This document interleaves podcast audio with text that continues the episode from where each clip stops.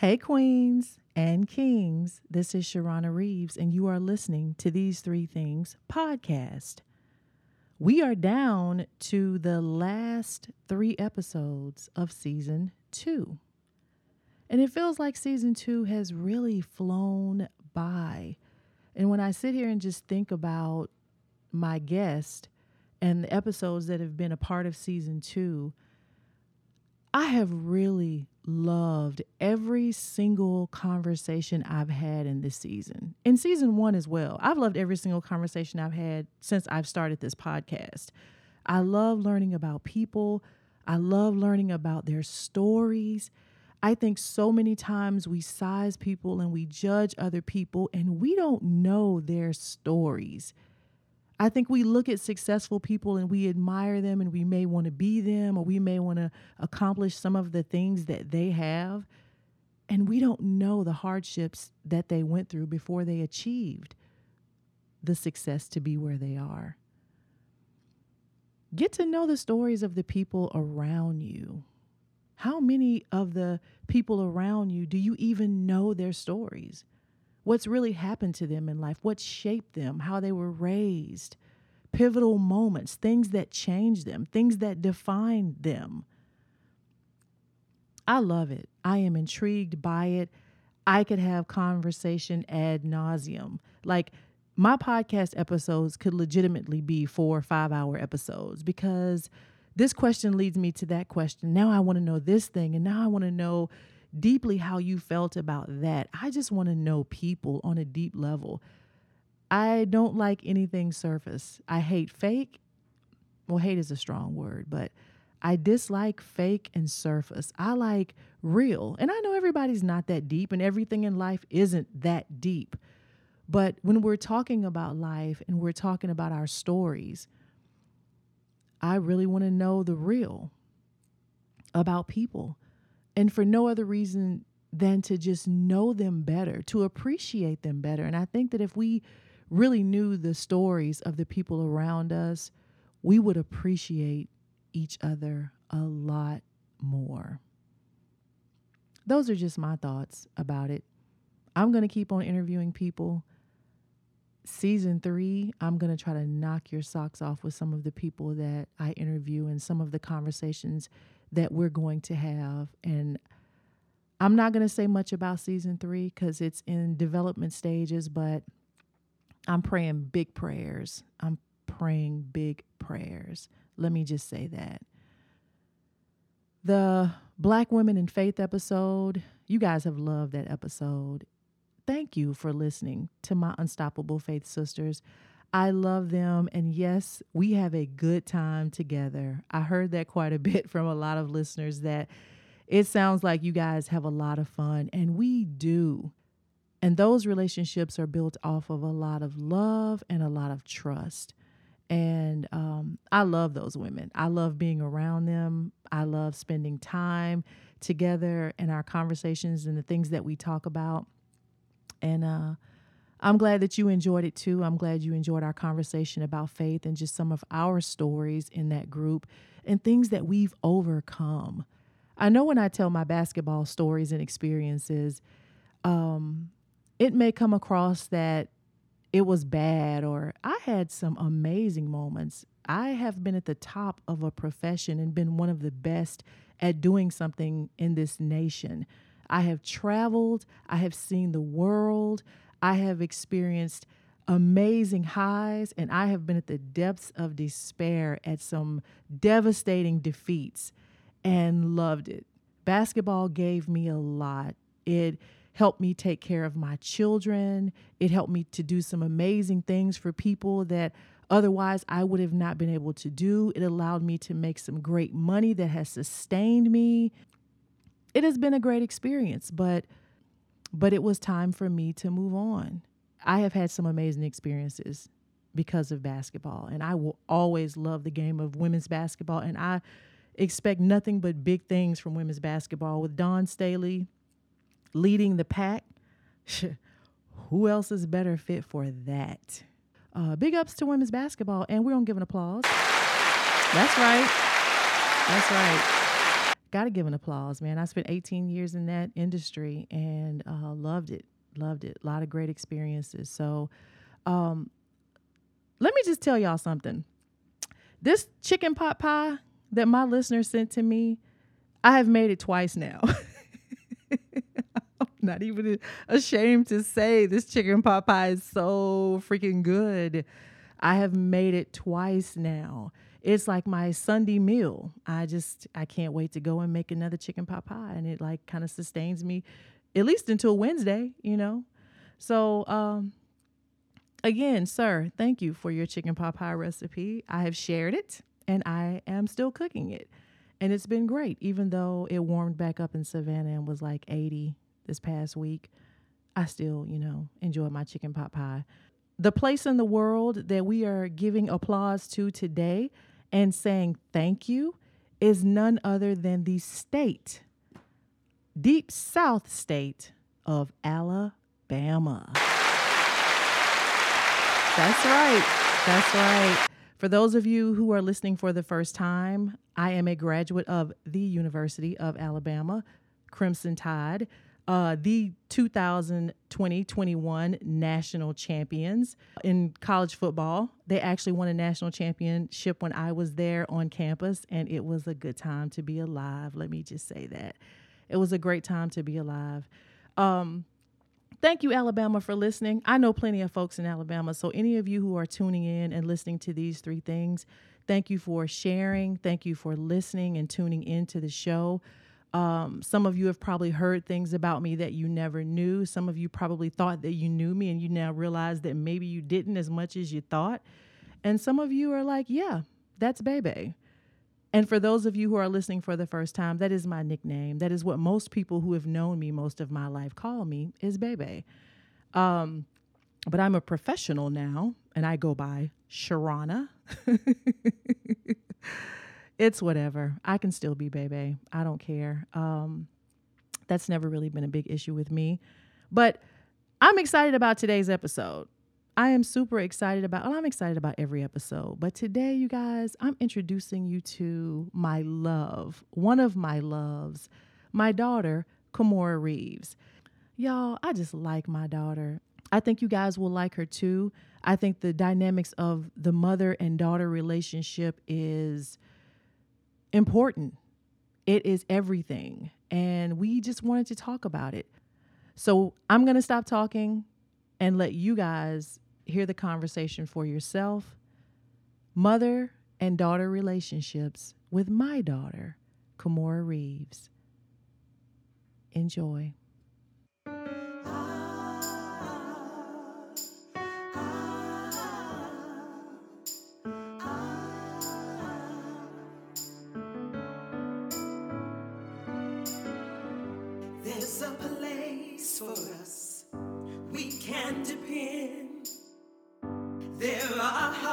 Hearts can trust that we'll find unity. You and I, and many more. These three things, that's how we'll be restored. So we can rise up, move.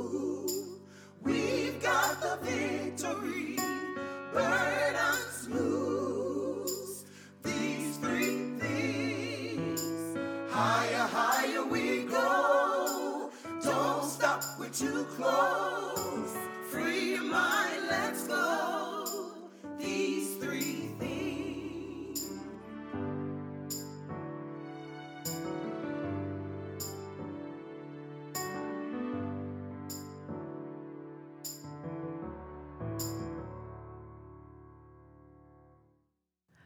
This is Sharrona Reaves, and you are listening to These Three Things podcast. And I am here today with my daughter, Kimora Reaves.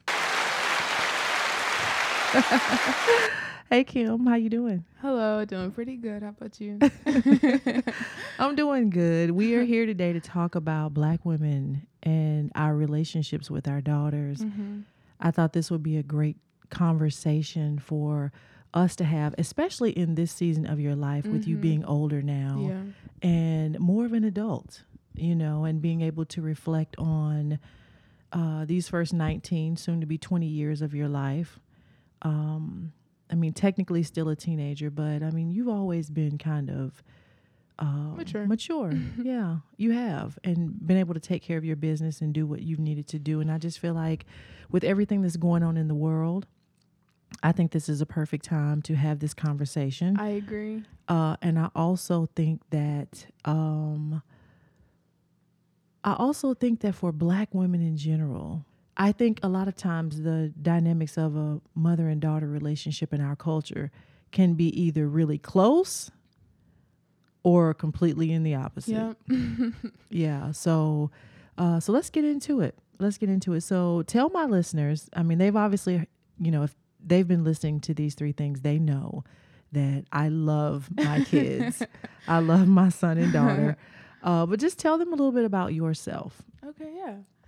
Well, first of all, I just want to start off by saying I'm super duper excited to finally be on the show. I keep saying like how many times is she gonna have a podcast and I'm not one of her guests, but here we are. um, I am going into my second semester here of my sophomore year. I go to Tennessee State University up in Nashville. I am majoring in political science. My goal is to become a Supreme Court judge, but before that, I want to become a lawyer, a civil rights attorney, to be to be exact. I am managed by Tribe Talent Management. It is a model and talent agency up in Nashville, Tennessee.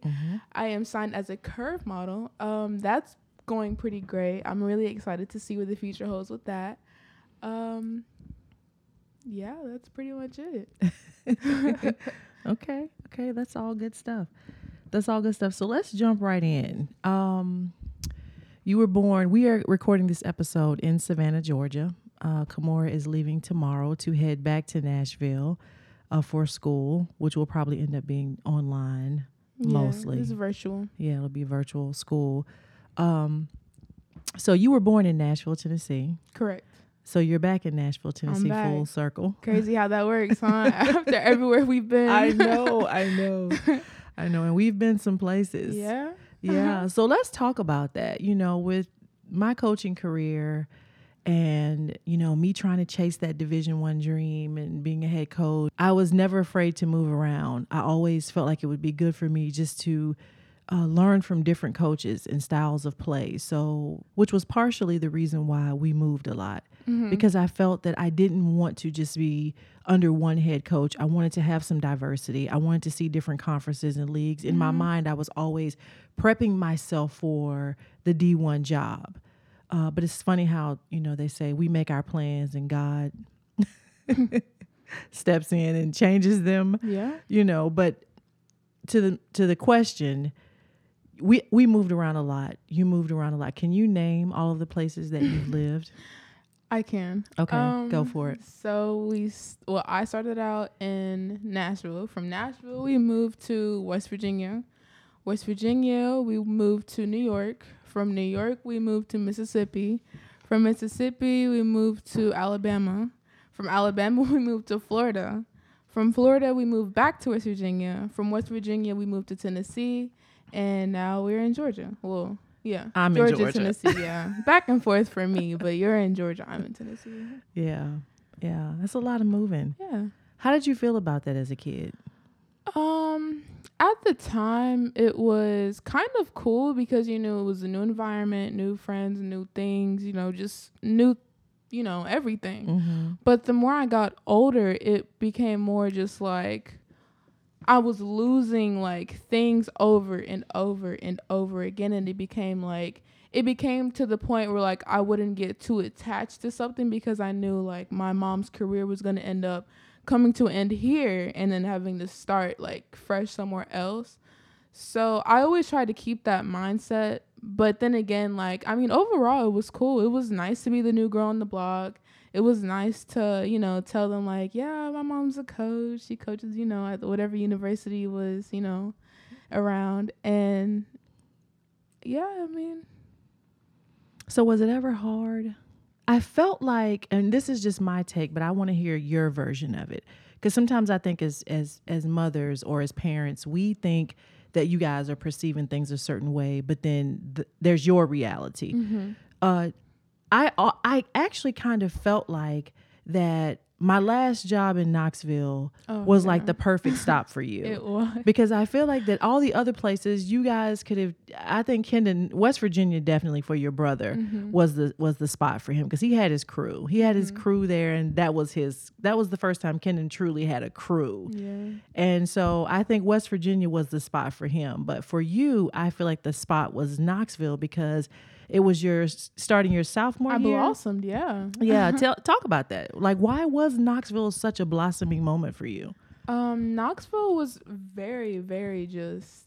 It was great for me. I really needed it. Coming from Morgantown, West Virginia, where it was predominantly, you know, white people, and then transferring down to the South, where I see more people who not only look like me, but have my body type, have the type of hair that I have, talk the same way that I talk. It was just like it was so amazing from the first week from my uh, high school. I was just like, yeah, mom, like I'm gonna like it here. It's pretty cool. So you weren't nervous like being a high school kid going into No. a new high school? no, I guess that was from all the moving. Yeah, yeah. that also. But when you said that we were moving to Knoxville, Tennessee, I was ready. I was so ready. I was like, well, one, I was like, that's closer to family. It's only two and a half hours down from my grandparents. So I was like, perfect. I've been always, I've, I've always wanted to live in Tennessee since I was a kid. So it was like, perfect. Like I'm ready. Let's go. Yeah. you know what your comment taught me though? It made me realize that so many times as as black parents when we are in a position to give our kids like the best educations and put them in the best environments, we always tend to end them end you guys up in places where it's predominantly white. mm-hmm. And what I learned from that is is that we have to be, you know, and there's nothing wrong with that if your kid is in a predominantly white area, but there is some diversity to a measure. But what what you said to me made me realize that I think as parents, we think we're doing our kids a service by putting them in those environments. But I'm not necessarily sure if that's the case because I saw, I mean, you've always been a kid who's cared about your academics and school has always been very important to you. But I physically saw you blossom Mm-hmm. around your own people. I've seen myself blossom, and it's crazy because I go to school at TSU now with a girl who's also from Knoxville who went to a private school. Yes. And it's crazy because we'll talk and we'll be like, yeah, like it's just crazy how like much better how you know how much we've blossomed with coming from that situation to a situation where we see more sisters and brothers that are like us that we can feel comfortable and not feel like, you know, we're the odd ball out or the, you know, Yeah.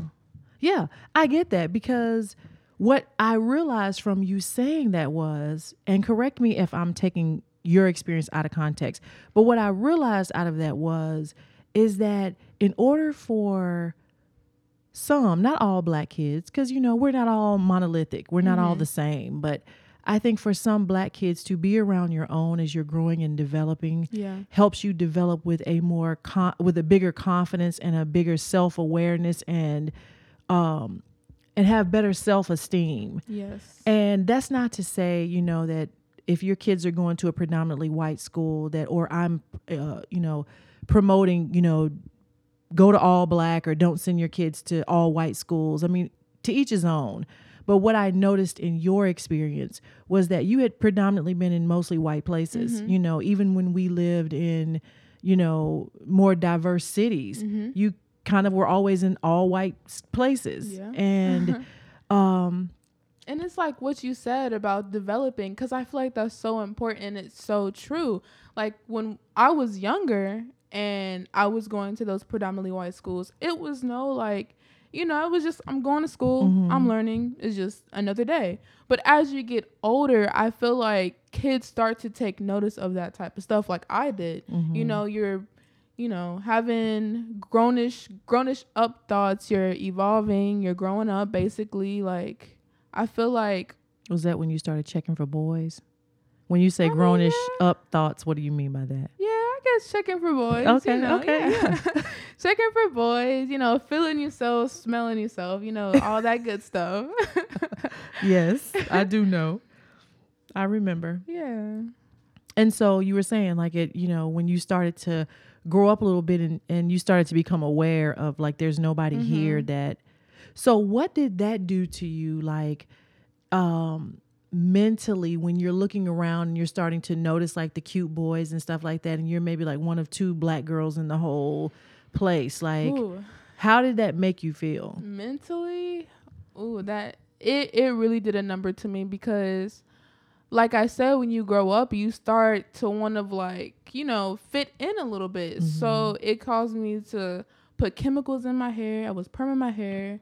Hair was so unhealthy just damaged. I was this thick black brown you know i'm gonna add that beautiful girl absolutely. just in this environment where it was nobody else like me. yeah. And at the time, I didn't realize how much I shined, but in that moment, it's just like, why can I not have like straight hair? Why can I not have long hair? Why can I not be petite and this height and this? Like, it was always, why can I not be this? Why can I not be that? And after so much of that, it becomes exhausting. It's like, yeah why can I just like, you know, be happy with the body that I'm in? Like, why do I have to feel like I need to look like this, be like this, talk like that to fit in? But yeah, it was mentally exhausting though. But I really do thank Knoxville because it helped me to just love the body that I'm in, love my mm-hmm. skin. And if I could go back and tell my little 11, 12 year old self, I'd be like, just love yourself. You're Yeah. amazing. You're beautiful. yeah yeah you are beautiful Thank you. Yeah, and it was it was you know I have to say as your mom, it was beautiful to see the blossoming. It was beautiful to see the glow up because you know couldn't tell you nothing like, but I mean you were into sports, like you were in your own student council, like you were like, always into something, and I loved that. Day that. one, like, yeah, from day one of coming to my high school, it was like I got into sports. I made friends. I was on three sports actually. I was Mm-hmm. on homecoming court. I went to prom all three years. It was just amazing. Yeah. It was a great experience. yeah. As a matter of fact, we're trying to sell some of those dresses now. Hit me up. we got dresses, Yeah, dresses. we I got mean, dresses. Yeah. You know, but beautiful dresses. Yeah, they were all really beautiful dresses. really pretty. Yeah, they were really pretty. So the moving was okay until we got to uh, Knoxville, and that was the perfect time because it was a good, diverse, you know, situation for you. We're talking about being young and living in places where um, it was predominantly white a lot.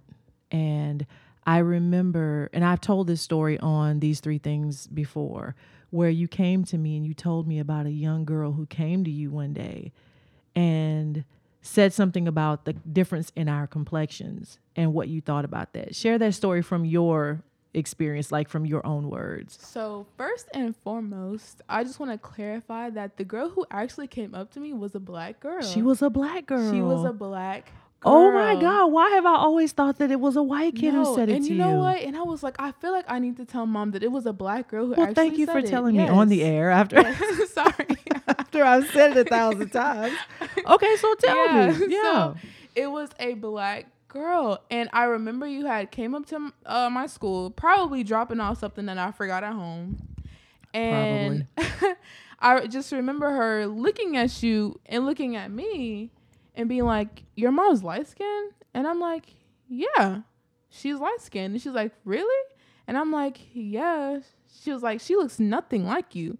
And I'm like, I do. I, I hear that a lot. Thank you for saying that for the hundredth time. And she's like, wow, that's so crazy. And in that moment, it was like, wow, like my mom is light skinned.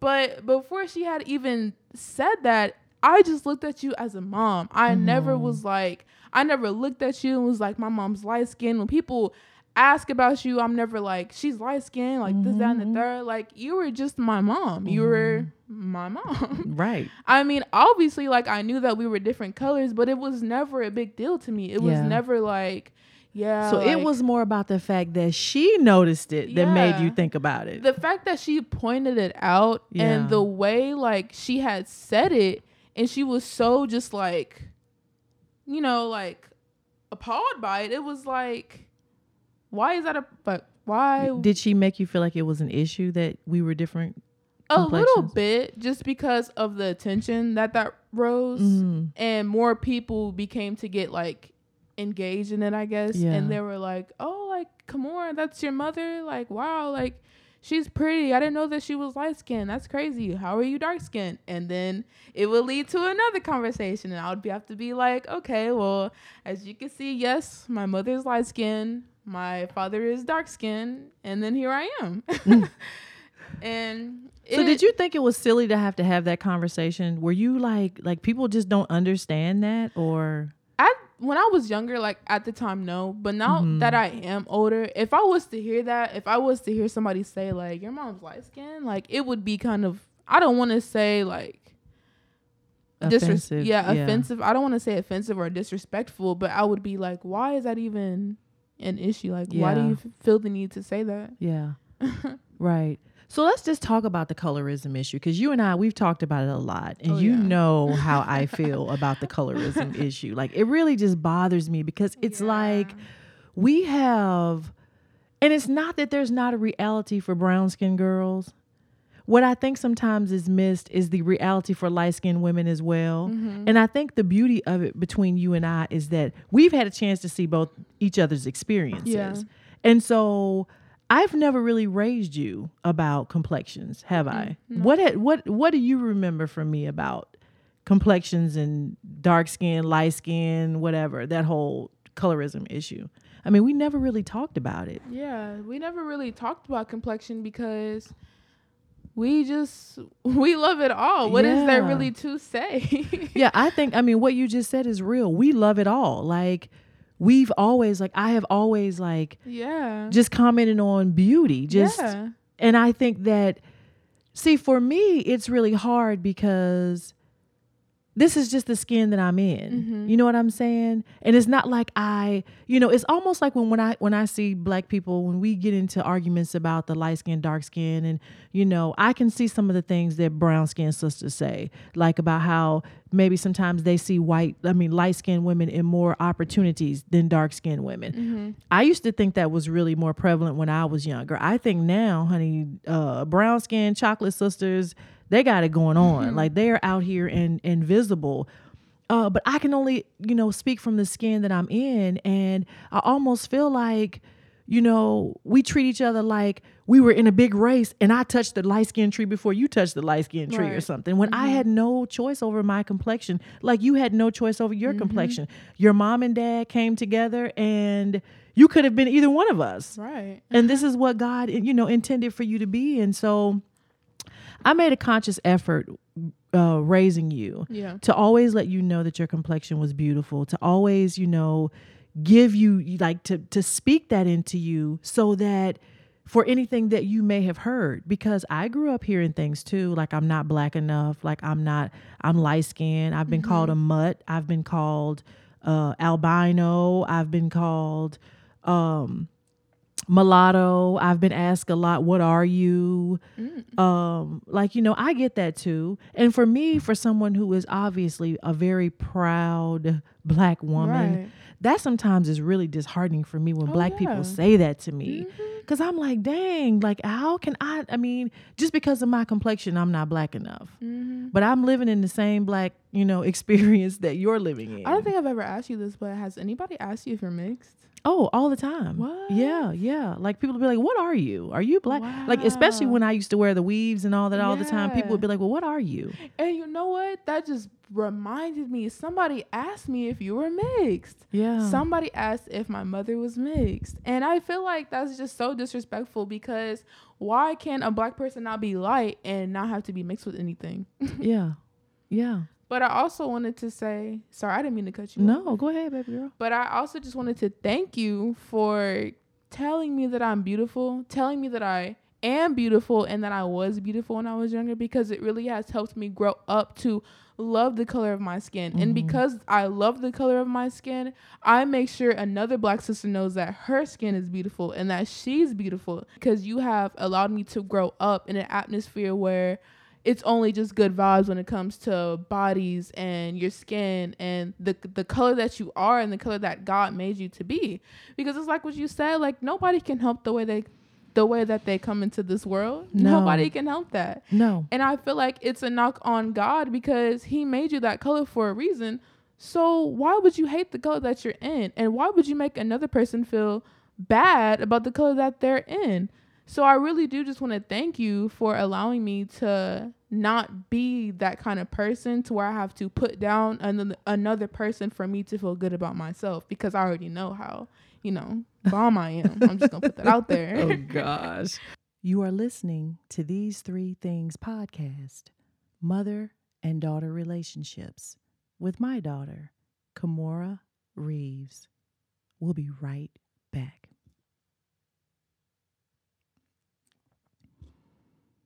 You are listening to These Three Things podcast Mother and Daughter Relationships with my daughter, Kimora Reaves.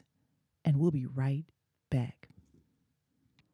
If you want to find more information about this episode and my guest, go to www.these3-things.com. Go to our podcast page and click on this episode. If you like what you've been hearing today, I encourage you to go to wherever you're listening to this podcast and leave a review and tell me what you loved about this episode.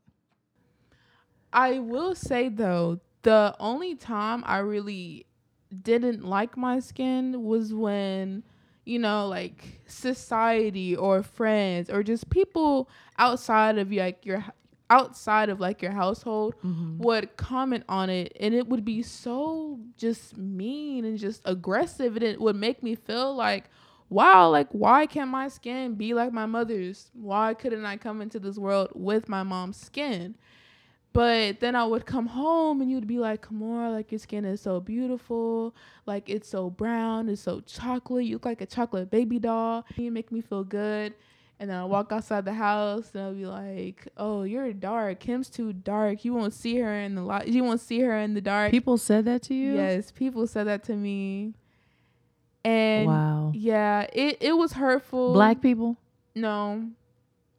Okay. White yeah, people. White people. Okay. it was white people and it would be very hurtful and i would just have to laugh it off i would laugh and just to keep from crying honestly i'm just gonna be Mhm. 100 i would have to laugh to just keep it you know upbeat i guess because you know you can't show too much emotion in middle school you know Right. Middle school's Middle middle, school is- school is a yeah battlefield. it's it's harsh middle school is really a battle not just for me but just middle school period In general, yeah middle yeah. school is it's crazy I agree with that. I was so happy for you to get out of middle school. Me too. But people would comment all the time, like, "Let me, sh- let me come to school with weave in my hair." I knew that was gonna be something.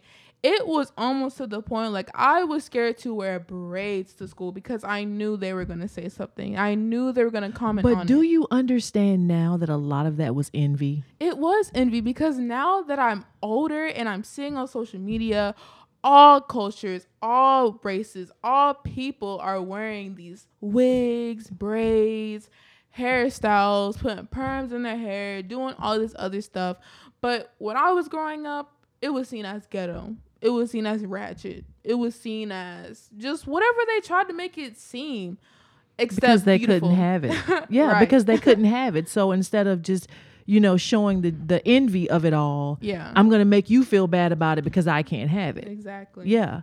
And that's why I was saying, like, if I could just go back to my 12 so 12 year old self, I would just be like, girl, just be yourself. I will say to the mothers though, like, give your child, give your daughter, even son, that environment to love their skin and love the body that they are in because it all starts at home. Like, you're not gonna get it out here. You're not gonna get it at school. You're not gonna get that type of confirmation anywhere else but home. So I feel like me speaking, it was really important for me to get it from my parent because I knew like, okay, like, you know, you gotta grow from that. You have to grow somewhere.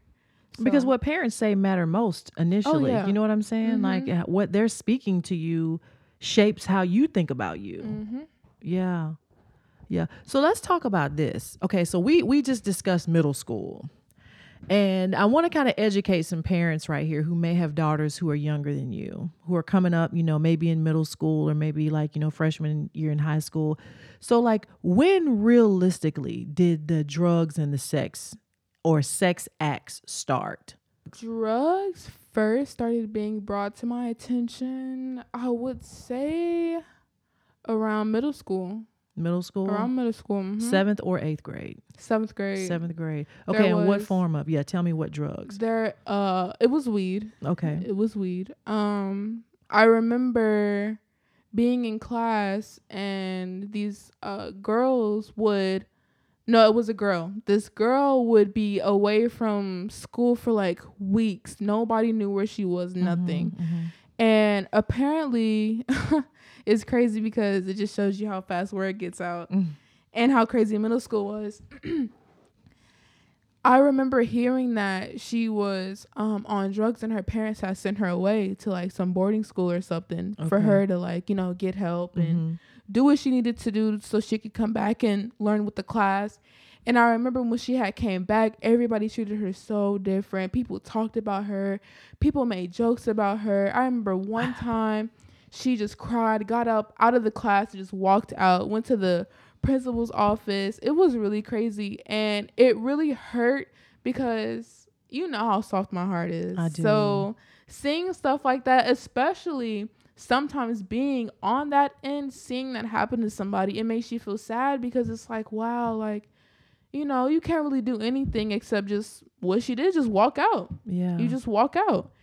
And I have never been the type to try and like make somebody feel bad or attack somebody for the things that they did because like how am I even how am I better than them? Like right. they don't know my story, I don't know theirs. So why am I trying to make them feel bad, you know? Right. Like who knows what, me, what might be going on in her household. So who am I to try and like talk bad about her, talk about her life, talk about what she needs to do. Right. But yeah, that was my first time being introduced to drugs, especially like in seventh grade. Like, what are you, like 13, 12 in seventh grade? Yeah. Okay, so then what about drugs? Drugs. Were drugs in I mean, uh was sex in middle school? Yeah, sex was in middle school as well. I remember hearing about it in eighth grade. And I remember hearing about a girl who had lost her virginity in sixth grade. And I remember them, I remember people talking about that. And I Mhm. was like, wow, like sixth grade. Yeah. Like in my mind, I'm just like, is that like what happens? Like, yeah. what happens? Do people do that in sixth grade? I'm in eighth grade thinking like, wow, like, am I behind? like, it was just so much going through my head. And that's a real question that we all ask ourselves when our peer group is already doing things that we have not experienced. We start to question Mhm. like, okay, Yeah, and it becomes a real big pressure moment because not only do you like hear that once, but then you start hearing it more and Mm. more and more. Like, oh, so and so is doing this. Oh, now so and so is doing that. Oh, did you hear about dude and you know? So girl? what kept you? What kept you from stepping out and doing anything?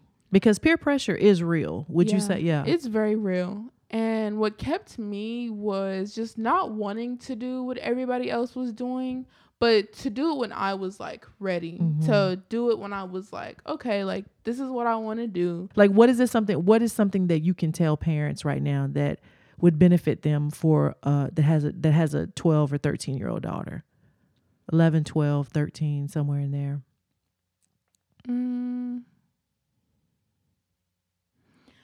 I would encourage parents to really just be there for their daughters because this is the time where they are learning about themselves, becoming a woman, you know, maybe starting periods, starting to learn how to shave, doing all that stuff. So just be there for your daughters. Don't try and make like a big deal out of it. That's very awkward for us. Mhm, mhm. just be there for us um try and encourage us let us know you know things to look for let us know what to expect teach us things um have trust in us i feel like trust is one like really big thing Mhm. to have is just trust mm. i can't really think right now but if- should we come to you guys and ask y'all stuff like i mean we need to be inquisitive about what's going on with you don't we we like do. yeah yeah and Please asking y'all questions Mhm. yeah about your friend group and who's in your friend group Oh yes, yes. Please ask. Get information as much as you can about friends, about people who who we hang out with because that really does have a big impact on the road that, you know, your child will take because like I said, when it became a bandwagon for drugs and sex, it was crazy because it was always in that group. It was always who you saw hanging around who. Mm-hmm. It was mm-hmm. like it was only just a matter of time before you knew like the next girl was gonna be God or the next guy was gonna like you know do his thing. Yeah. So I feel like Friends is really big, so big. Um. Was I aware of your friend group or did I not have a clue?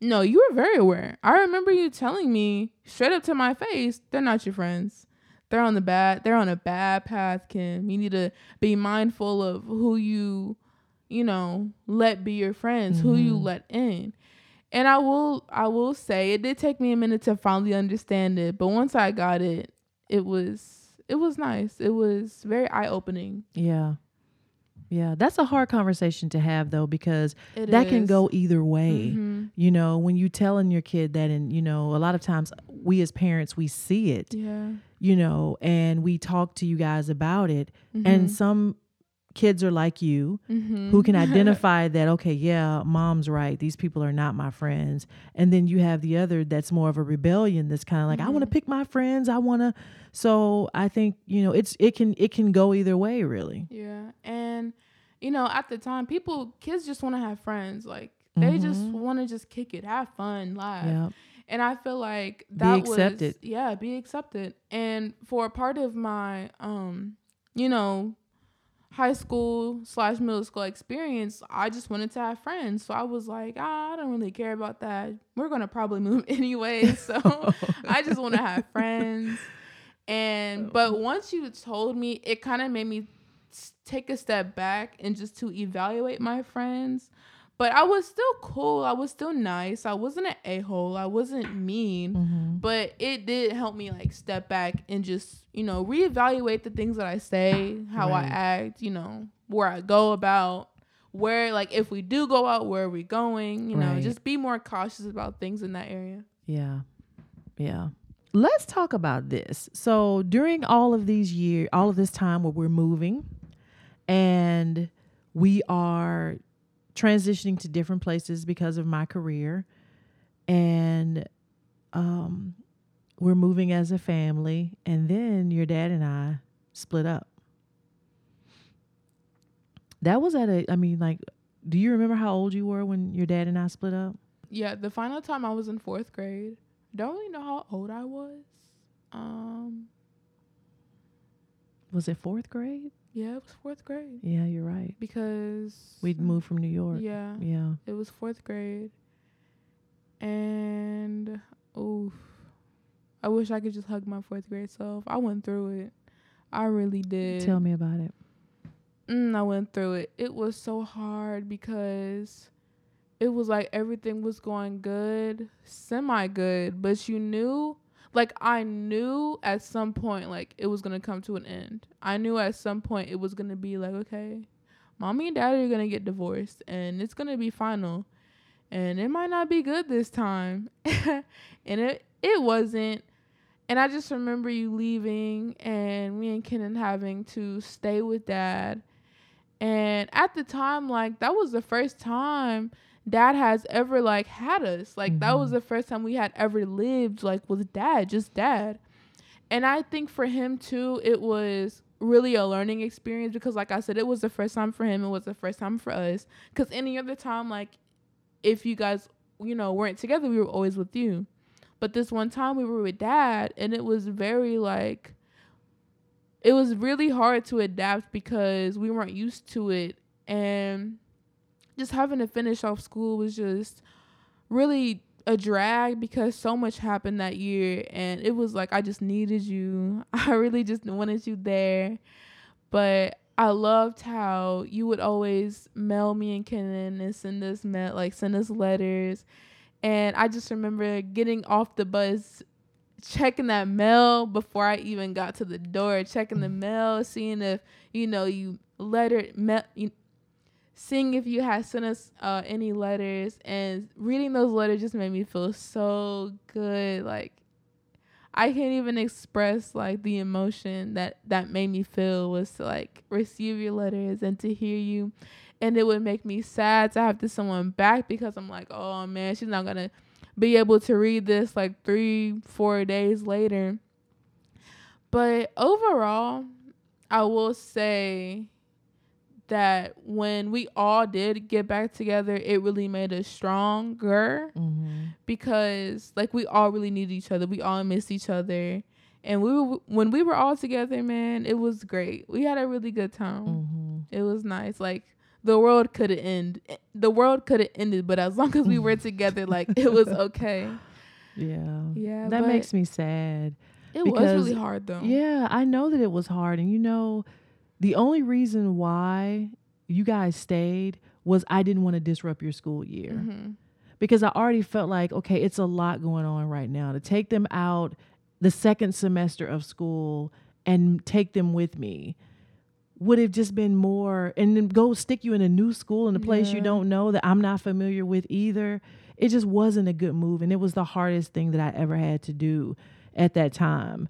You know, and that's why I would write the letters cuz I was like I need to touch base with mm-hmm. them as much as I mm-hmm. can and like, you know, the job that I had at that time, I was like I need 2 days off in a row. Mm-hmm. Every week I came to see you and your brother. Like 4 hours I would Ah, drive man, there and 4 hours back to come and see you guys, but you know, I know that it was hard. When did it when did it get better? And how how long did, you know, and I'm and I'm we're having this conversation for all of the parents who are contemplating divorce, who are going through a divorce and your kids are experiencing it. I want you to hear from uh, my daughter because uh, her dad and I divorced. Um, and I want you to hear just maybe the the mindset that you know your kids may have and the conversations that you may need to be having with your kids uh, if your uh, family is going through a divorce right now. Well, I first just want to start off by saying kids know.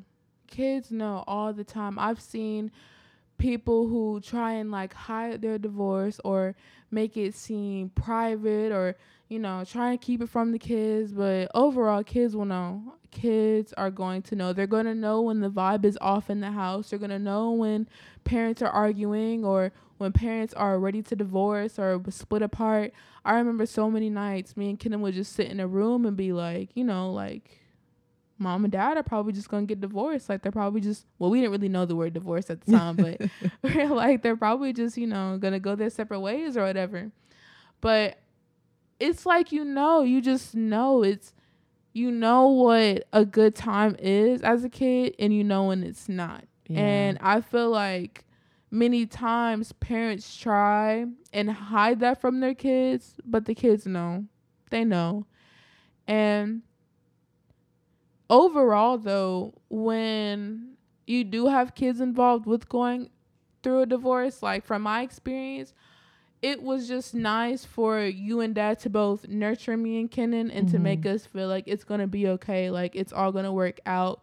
Because in that moment, like it's so much going through your head, like who are we gonna stay with?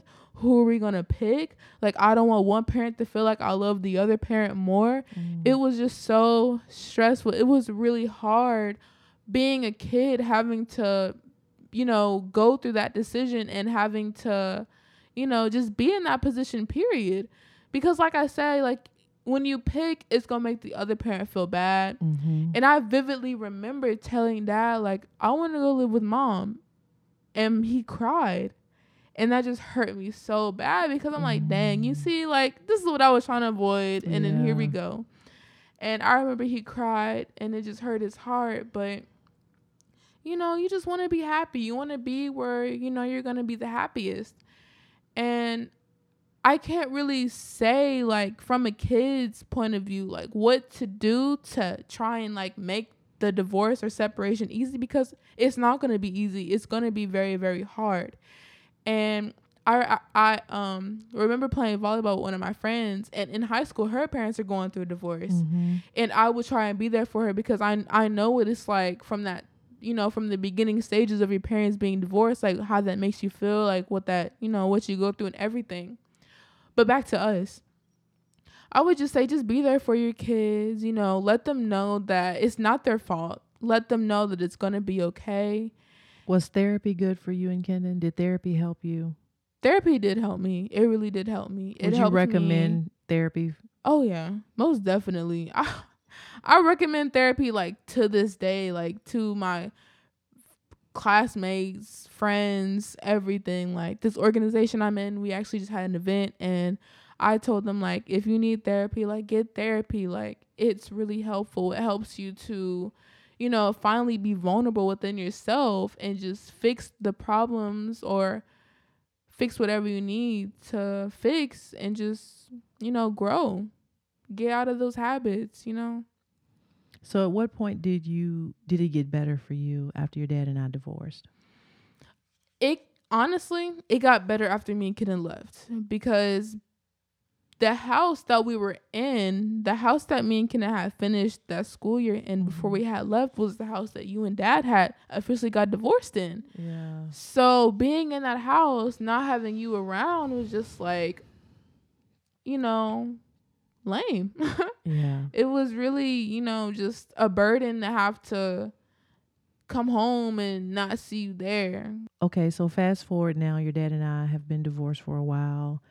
And um, the year that you graduated high school, we all took a family vacation to, Dolph- to Dolphin Island and just celebrated, you know, you graduating, your brother in school, you're in school. How important are those moments for you and your brother that your dad and I can come together and do those things and and still like um have those moments together? Um, well, I love when we have those moments together, and I feel like those are really necessary because, I mean, it's a family. It's a family. We are all connected. Well, me and Kenan are connected to you and Dad, you know, by blood. So, you know, when we are together, it's like we're a family. Like, you know, we started off together. And I feel like in that moment, it was really nice to all be together in a good atmosphere, in a positive atmosphere, just in a great mindset to just hang out with family and to hang out with people that you love and to forget about the all the chaos and the crazy things that happened in the past and mm-hmm. just, you know, be happy and just enjoy each other's, you know, company. you know i'm i'm like listening to you and really like just listening to you because mom and dad still are still married Yeah. you know what i'm saying and a part of me as your mom feels horrible that i couldn't give you what i grew up with you know mm-hmm. two parents in the house two parents that are still married never really feeling like i had to choose you know so i listened to you and and you know a little bit of my heart breaks. You know i know we're on the other side of it now mm-hmm. but just to think back to like what it might have been like for you you know and your brother Yeah. you know during that time. And you know i'm glad that we made it through. I'm mm-hmm. glad that you know we all got therapy and we could talk about you know how to deal with and process and have coping skills. Mm-hmm. Um because i mean i was coaching at mississippi state at the time and you know that was a a, a lot of responsibility. And i was trying to you know do my best job there. Mm-hmm. And then i was dealing with the things that were going on between your dad and i. And then you and your brother were having your own set of emotions. And i just remembered that therapy for me was about having coping skills to know how to manage all of these moving parts that are going on in my life. Because I felt like for a season, my patience was really short with you and your brother because it was just a lot. You know, I mean, and I don't think, and it wasn't for you guys to ever really consider, but you know, if you're old enough to kind of think about it now, but like, okay, my marriage is falling apart that's hurtful because you know I really, really, really, really, really, really, really, really loved your dad. Mm-hmm. You know, so that's ending, and we just can't seem to get it right. We can't seem to fix it. We mm-hmm. can't seem to be on get on the same page. And here we have these two beautiful kids. That's falling apart. It's coming to an end, and it's clear that there is no other option at this point but for this to come to an end. Mm-hmm. You guys are hurt, and you're feeling away and to see your mom and dad come to an end. And now your family's going to be broken up. And you know you're wondering okay how is this going to go? All the things that you just said about living in different places and all of that. And then there's this you know humongous job over here that's expecting me to travel with the team go and travel and recruit you know be at every practice sit, stay up late and watch film call recruits on on you know the phone. And it was just so much you know. And shout out to leslie Fye uh, my our therapist in Mississippi, Leslie Fye. Yeah, give okay, exactly, Kim. Shout out to Leslie Fye, who is still our therapist. Yep. To this day, like to this day, Leslie Fye is still our therapist just because, man, that's my girl. Like, she really helped me and gave me coping skills on how to manage all of that that was going on at one time. So, you know, I'm glad that we made it to the other side of that. Mm-hmm. And and I'm uh, actually glad that um, we are talking about this because it just reminded me about how you preach to me and can all the time about how important it is of the person we marry how important it is that yes, we pick ma'am. wisely on mm-hmm. the person that we marry mm-hmm. because mm-hmm. you know me from my experience seeing my parents be divorced was so heartbreaking. It was hard because, you know, growing up, your children, your child, children need both parents. They need their mom and their dad. Like for Kenan, dad needed I mean, for Kenan, he needed that male perspective to look up to. For me, I needed that male love, you know? Like that love from your dad is the first male love a daughter gets. Yeah. She needs that in a household. A, a daughter needs her mother. A son needs his mother. Like everybody needs each other. And when you take that equation out of a family, it just hinders the family because now what are they supposed to do? Yeah. So that is something that I just thank you and dad both because dad says the same thing mm-hmm. to always, you know, pick wisely who I marry, especially when you start having kids because you don't want a broken household. You don't want to have to put a child through that. And unfortunately, I was a child to have to go through it and I don't want to have to put, you know, years down the road my future my future children through what I've gone through because it is really hard and it is hurtful. But yeah. now that I am on the other side of it, I know like what to do now so this won't keep happening. Yeah, to choose wisely. Yeah. Let's talk about Okay, so let me ask you this. Okay, so the point of our discussion today uh, and we've just kind of really been talking about everything. You know, we've been kind of giving parents some tidbits about things that they should know about their daughters and mm-hmm. just, you know, through divorce, you know, sex and drugs in middle school, you know, uh, just different things. So, what do you think as a young lady shapes the dynamics of a mother and daughter relationship that makes a good one? What makes a good mother and daughter relationship to you? Um, what makes a good mother and daughter relationship to me is creating the atmosphere where um you guys can be friends you know? Like it doesn't always have to be on a serious serious matter between a mother and a daughter. Like have that openness to you know like be friends be cool talk about things that you know may be uncomfortable. Because if your daughter can't talk about it with you like a mother is really her daughter's like first best friend so creating that atmosphere where you can be yourself and have those conversations allows your daughter to come to you when, you know, it's the time to come to you instead of shying away yeah. and saying like, "Oh, I can't talk to, oh, I can't talk to my mom about that." You know, she she not the one to, you know, talk to about those type of things. And I'm glad that me and you can talk mm-hmm. about things. Like I'm glad that I can come to you and be like, "Mom, like, you know, this is what's going on." Mm-hmm. And you be real with me and you tell me the real and, you know, You're we can great. thank you. Mm-hmm.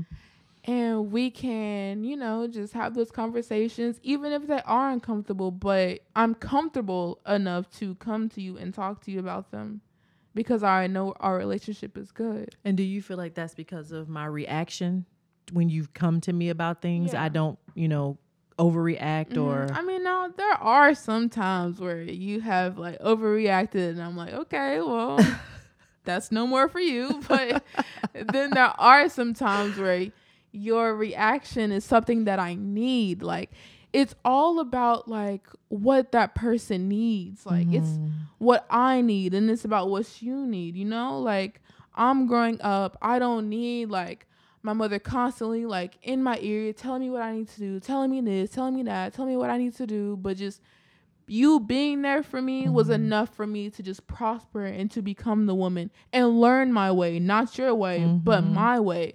And I feel like that's so important, especially in the black community, because black mothers are so prone to like telling them their way, their mother's way, Mhm. and make it seem like the child's way.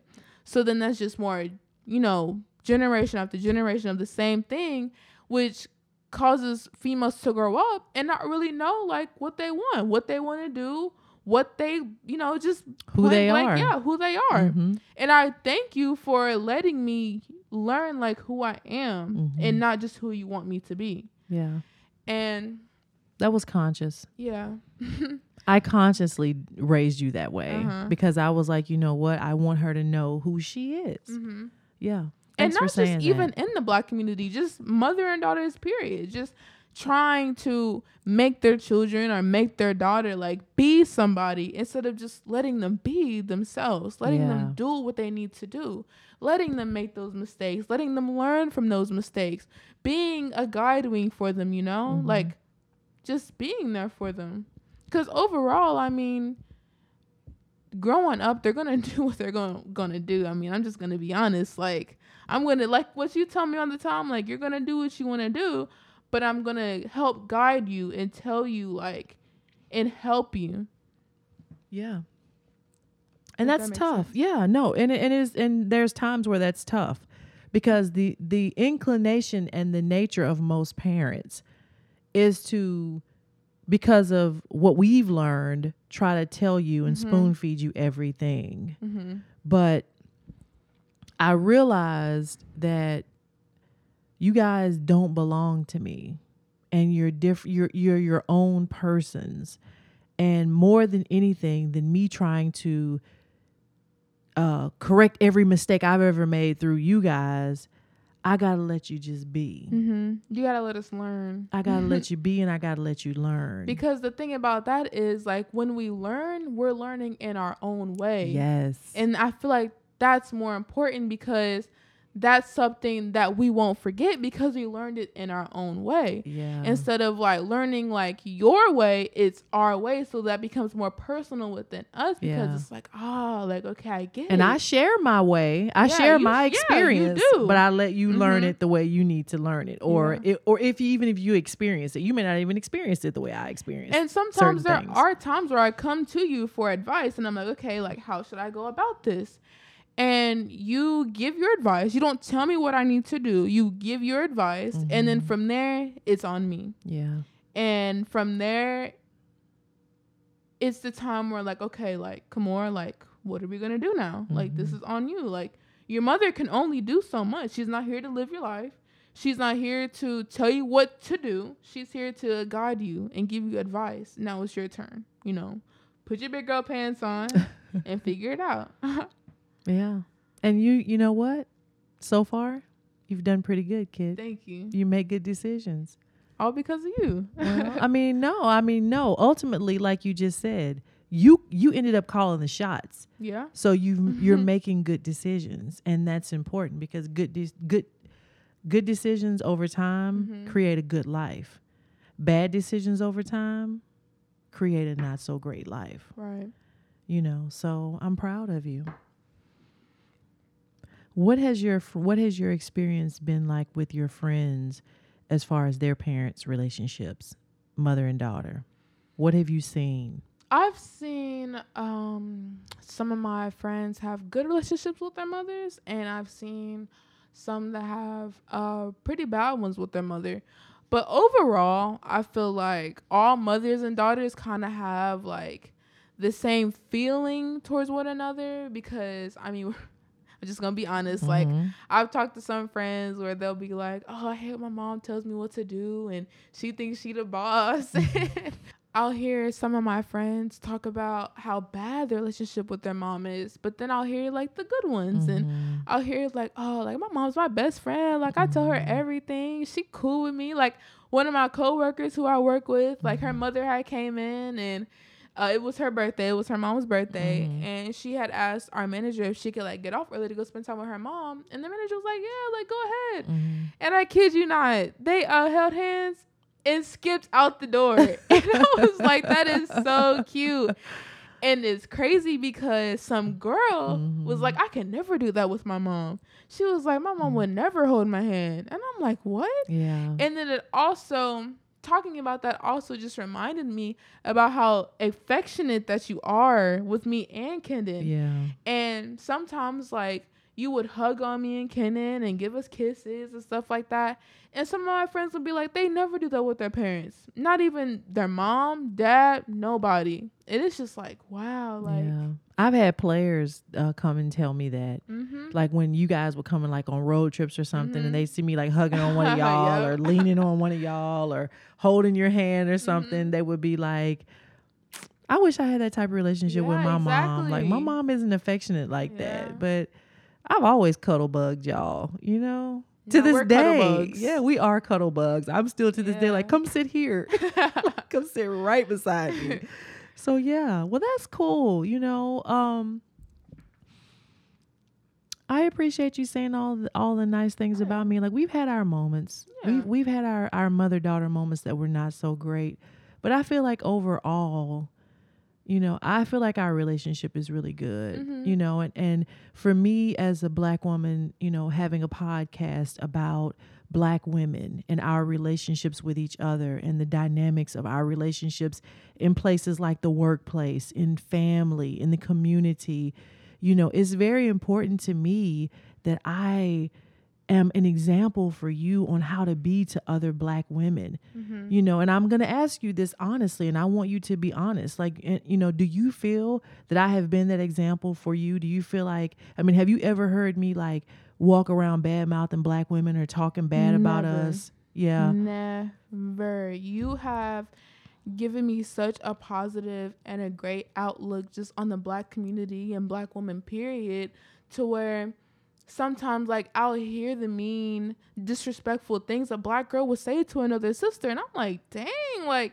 that's kind of harsh. Like, how could you even be okay within yourself to want to just talk bad about a fellow sister when you are walking, well, not exactly walking in the same shoe, but walking in the same race as she in Yeah. in America, and you're gonna say that to her, really? yeah. Like, and that that's like I can rant on this for like 30 minutes straight. Yeah. But that within itself, like it breaks my heart, which is why I was so for you with making this podcast because it is something that we need to do better on. It is something that we need to improve on and not be out here bad mouthing another sister because to be honest, like we're all we got. Like I can't go to a white mm-hmm. lady and talk about the black struggles talk about the black struggles of being an African American female in this in this country. What's she gonna say? Right. but I can go to another black girl and be like, "Hey, girl, like, like, what do you think about this? Like, listen to this. Like, help me get some clarification on this. Like, and that's always good to have. Yeah. It was very important to me to pass that on to you about us as black women, Yeah. you know, and what I and being mindful of what I'm saying around you. Mm-hmm. But it to me it has never been something that I've had to really be mindful about. It is just really who I am. Yeah. I don't want to be at odds with my sister. Right. Even times where I have carried grudges with my sisters. mm-hmm. Now I'm not talking about my biological, I'm talking about black women, queens. Um it has taken something away from me. Yeah. It takes something away from me. You know, I want to see us really, you know, be in good relationship with each other and get to a place where we can communicate our problems to each other and understand that we really do need each other and that the relationships that we have of jealousy and, you know, trying to keep each other down or not being supportive of one another is not really who we are. Mm-hmm. It's something that our history did to us Right. and it was intentionally done to us and some of us understand it and realize it and we do better and some of us haven't been exposed to the history of it all to understand that a lot of what you're experiencing is was intended for you to experience it that way and so i'm just trying to do my part about something that i'm passionate about And, I love that. yeah, and I'm glad that you know you feel that way. And this is not something that we we sat down and said, okay, you're gonna say this and I'm gonna say Yeah, that. I wanted it just to come raw. Like I Mhm. wanted you to talk about the divorce and talk about what your experience was like and talk about the sex and the drugs and the you know all of that. I wanted to be open. I want for mothers to hear your daughters and to be able to hear your daughters and love them and see them as who they are and not as you want them to be because what you're going to find which is what I find in you is that I really like you you know you. I don't need another me because me, you know, Mhm. I, I'm I'm a, a lot better Sharrona at 49 than I was Mm-hmm. at 19. Like you are so much more further along than me, Kimora, and I wish that I could have your maturity at 19, but I didn't. You know, it's it's it took me longer to get there, but you know, I've always been responsible. I've always handled my business and taken care of the things that I needed to take care of, but I don't think I possess the maturity level that you did. And, you know, choosing to back off of my way and my thinking and letting you and your brother just be made me see you as a person separate from me. And I'm like, gosh, I really like her. And I like, you know, how she is and how loyal you are and how loving you are to your friends and supportive of the people that like you. And I watched you go through those years where you were super nice to everybody and realized that ain't gonna work. I gotta start standing up for myself and speaking up for myself and in a respectful way. in a respectful yeah. way yeah so what are other reasons that you feel um, that affect uh, mothers and daughter mother and daughter relationships uh, in a bad way I feel like jealousy is also one thing that really hinders a lot of mother and daughter relationships because you have this mother who was, you know, jealous of their daughter. And in some way that's gonna cause, you know, confrontation Yeah. and rebuttal against each other and just, you know, just basically just button heads with each other. yeah And I feel like in the long run, that's just really just gonna hurt the whole relationship within itself because then that daughter's gonna feel like she can't talk to her mother, she can't, you know, be with her mother, be around her mother, feel like she is beautiful around her mother or anything around her mother because of the jealousy her mother feels for her. yeah and, what do you think that jealousy is in like what what do you Oof, I really don't know. It, it, it can be anything between looks, height, feel, like Yeah. anything really. Just you know, just and it's sad. have you ever been around any friends where that you felt like the mother was jealous of them Oh yeah, you have I have. Yeah, they're um in West Virginia actually. okay I would be over her house all the time, and her mother would just bash everything about her. Like, it was so crazy, mom. Like, I remember just like telling you to come pick me up because it honestly hurt my feelings because her mother would say those things about her, and I would watch my friend just cry in her room and just cry. Keep in mind, we're in middle school. Like, we need our moms, we need them and to have our mom tell us like we need to lose weight or we're getting too big or we think we're all that or we think we're this down the third and that we're too conceited within ourselves like that's just hurtful because yeah like you're a girl like you're a female like you're supposed to be there guiding me helping me out like if it's a problem like come to me and say that but Mhm. don't lower my self-esteem don't make me feel like what i'm doing is wrong yeah. I mean, because females in general, we already go through moments where our self esteem gets low. right We go through moments where we feel like we're not good enough. So we can't be good enough to our mom, like, that's setting your daughter up for just pure failure. Because then she's going to feel like she's not good enough for a man or a boyfriend or anything just job related or just, you know, anything in life. yeah that's good Yeah. That's good advice. Anything else? that you feel like makes the dynamics of a for me as a mom, I'm just going to say I feel like something that I've learned that I think has made you and I have a good relationship is what is something that you said that I have just let you be. Mm-hmm.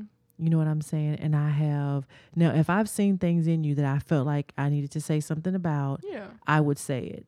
And for the most part, you've received everything that I've had to say. Like you'll take it with a grain of salt and you'll go Mhm. back and you'll think about it and I then might you'll cry, but yeah, you'll cry. You're like with, that's honest though. You got that crying I might honest. cry, but I'll I'll think about it. Yeah, you'll go think about it and then you'll come back and you'll either tell me, you know, your take on it or yeah, there may be some truth to that mom or whatever. But um I have to let you grow and develop. And I and I I felt like my biggest job was just to encourage and to speak to those things that I knew you needed to like check and deal with Mm-hmm. but also build up those areas where I know as a woman you're gonna need. Mm-hmm. You know? Yeah, and I, ooh, that's so important too because I needed that. Yeah, you know, and build it up in you because society in itself is going to try to tear it down, especially in Mhm. African American women. It, you know, society always tries to tell us that we're not this and we're not that. And it's so funny to me because it goes back to what I said. You see the envy because for so many years, big lips, our butts, our braids, these bodies that we have has always been looked at like, well, they're built like Mhm. men or their butts are too big bubble butts and you know those these big lips and our noses and all of these things are all what people pay for now. People pay to have those things. Right. And it's like, well, I just always wanted for you to grow up and feel good about who you are above anything else. Because if you have that, then nobody else can come and tear you down in any way Exactly. because you know.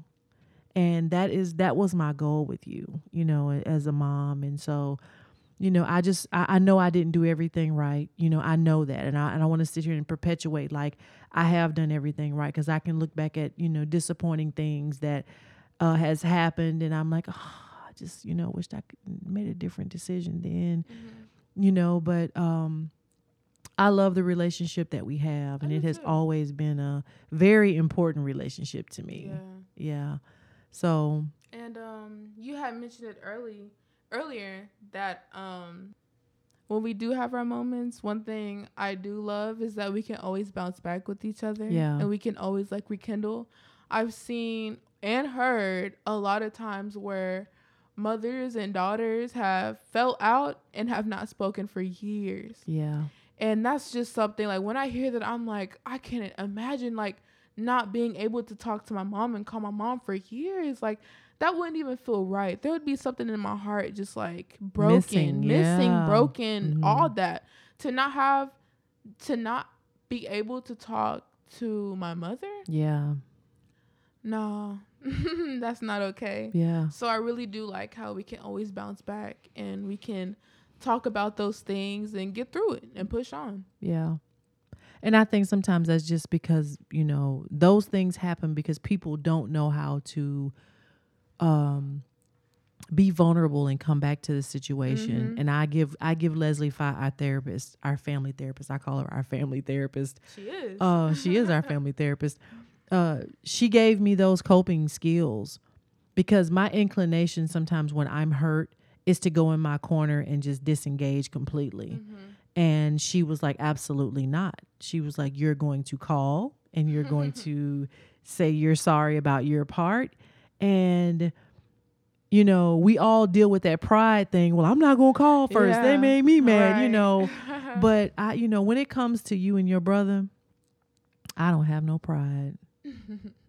I don't have no pride. I'm going, I'm going to be, hey, Yeah. I'm, okay, let's talk hmm and I find that that's always worked good for us. And I'm what I'm doing with that also too is what Leslie Fi, our family therapist, gave to me is I'm teaching you when you become a parent, be quick to settle it. hmm Be quick to settle it with your kids.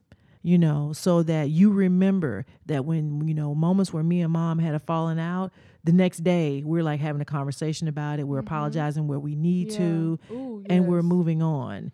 And I need for you to carry that on with your daughter to be quick to clear it up. Mm-hmm. Because what happens is is that when we give that when we give that space a foothold, it just gets wider and wider Mm-hmm. and wider. Yep. And I know for me, I've never wanted that space between me and you or me and your brother. Mm-hmm. I don't want that. You know, I want to get it cleared up so we can get back on the right space with each other Right. because that, you know, that's just always been important to me. And I also think apologizing is super duper important.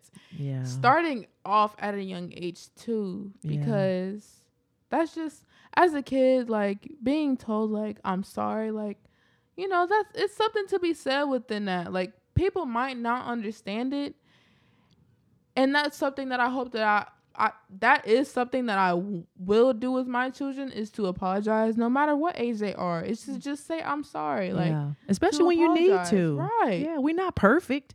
Parents aren't perfect. it's okay to say I'm sorry. It's okay to say I didn't get it right. You know, Mhm. it's okay.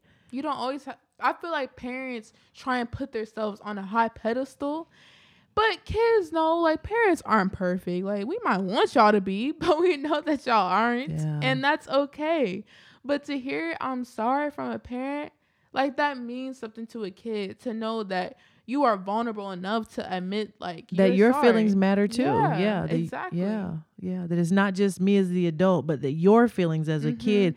I see where I wronged you. yeah Let me apologize to you. and not always vice versa like, Like, I got to come to you and apologize. yeah Yeah. Or you got to come to me and apologize. Mhm. Yeah, I feel you. I feel you. Well, thank you for this conversation, my love. of course i gotta go to sleep I know because you got to hit this road tomorrow. yeah early in the morning yeah, I'm glad we had this conversation. I hope this conversation will bless Mhm. um, our listeners, mothers and daughters, give them some new insight on how to move forward with their daughters and understanding their daughters. Mhm. And um, I love you, kid. I love you too. How'd I do? You always do great. You know, you always do great. You just come as you. And I love that about you. You just come as you, Thank you. you know. And I love the fact that you are confident in you to Oh, yeah. just be you. I get that from you. Seeing you confident makes me confident. Yeah. It really does. Like you you are honestly like someone I really do look up to. I think about you all the time. I'm like, how would mom do this? Would mom go and say this? How would mom say this? Like, I don't try and Mhm. mimic you, Yeah. but you do help give me like a leeway of how I should like, you know, approach some things. Like how, you know, affirmative and how like powerful and you know, yeah. forceful you are. I really do appreciate that because that's something I am going to need in this world. Yeah. But yeah, let's wrap it up. All right. Well, it's been a pleasure, my love. Thank you. All right, you guys, you've been listening to these three things with Sharrona Reaves and my lovely daughter, Kimora Reaves. We'll be right back with these three things.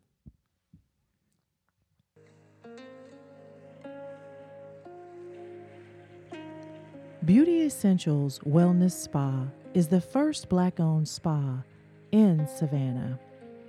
Owner and veteran Phyllis Russell and her team specialize in massages, facials, and the first of its kind salt cave therapy, which aids in the natural healing of increased stamina, skin aging, bronchitis, and much more.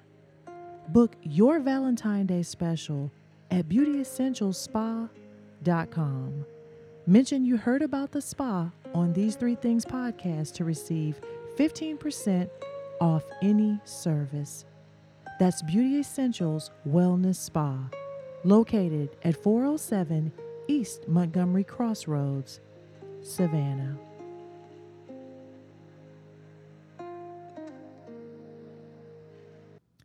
Hey, we're back. This is Sharrona Reaves. I am with my daughter, Kimora Reaves, and it is time for these three things. Number one, your story. Queens, those of you who are listening right now that have daughters, does your daughter or daughters know your story? Do they know the real you or the you you've decided to show them? Do they know about your struggles, disappointments, or heartbreaks? Have you shared your personal victories, accomplishments, and what you've overcome? Do your daughters know you? If we are to teach our daughters to be resilient women, women who persevere through struggles, women who work hard and achieve their goals and dreams, women who win in life, they must know our stories. Yes, at the appropriate age and time, we must share the good, the bad, and the ugly. Our stories show our daughters what's inside them. Lessons we learned about love guide them in love. Our stories expose situations that may visit their lives, and by sharing, we empower them to be better informed than we were. Our stories help our daughters to see that we too were once young, insecure, unsure, driven, wild, silly, stubborn, disobedient, but as wonderfully made as they are. Queen, your pod work this week is to share some of your story with your daughter. There's power and guidance and direction for your daughters in your story. Share it.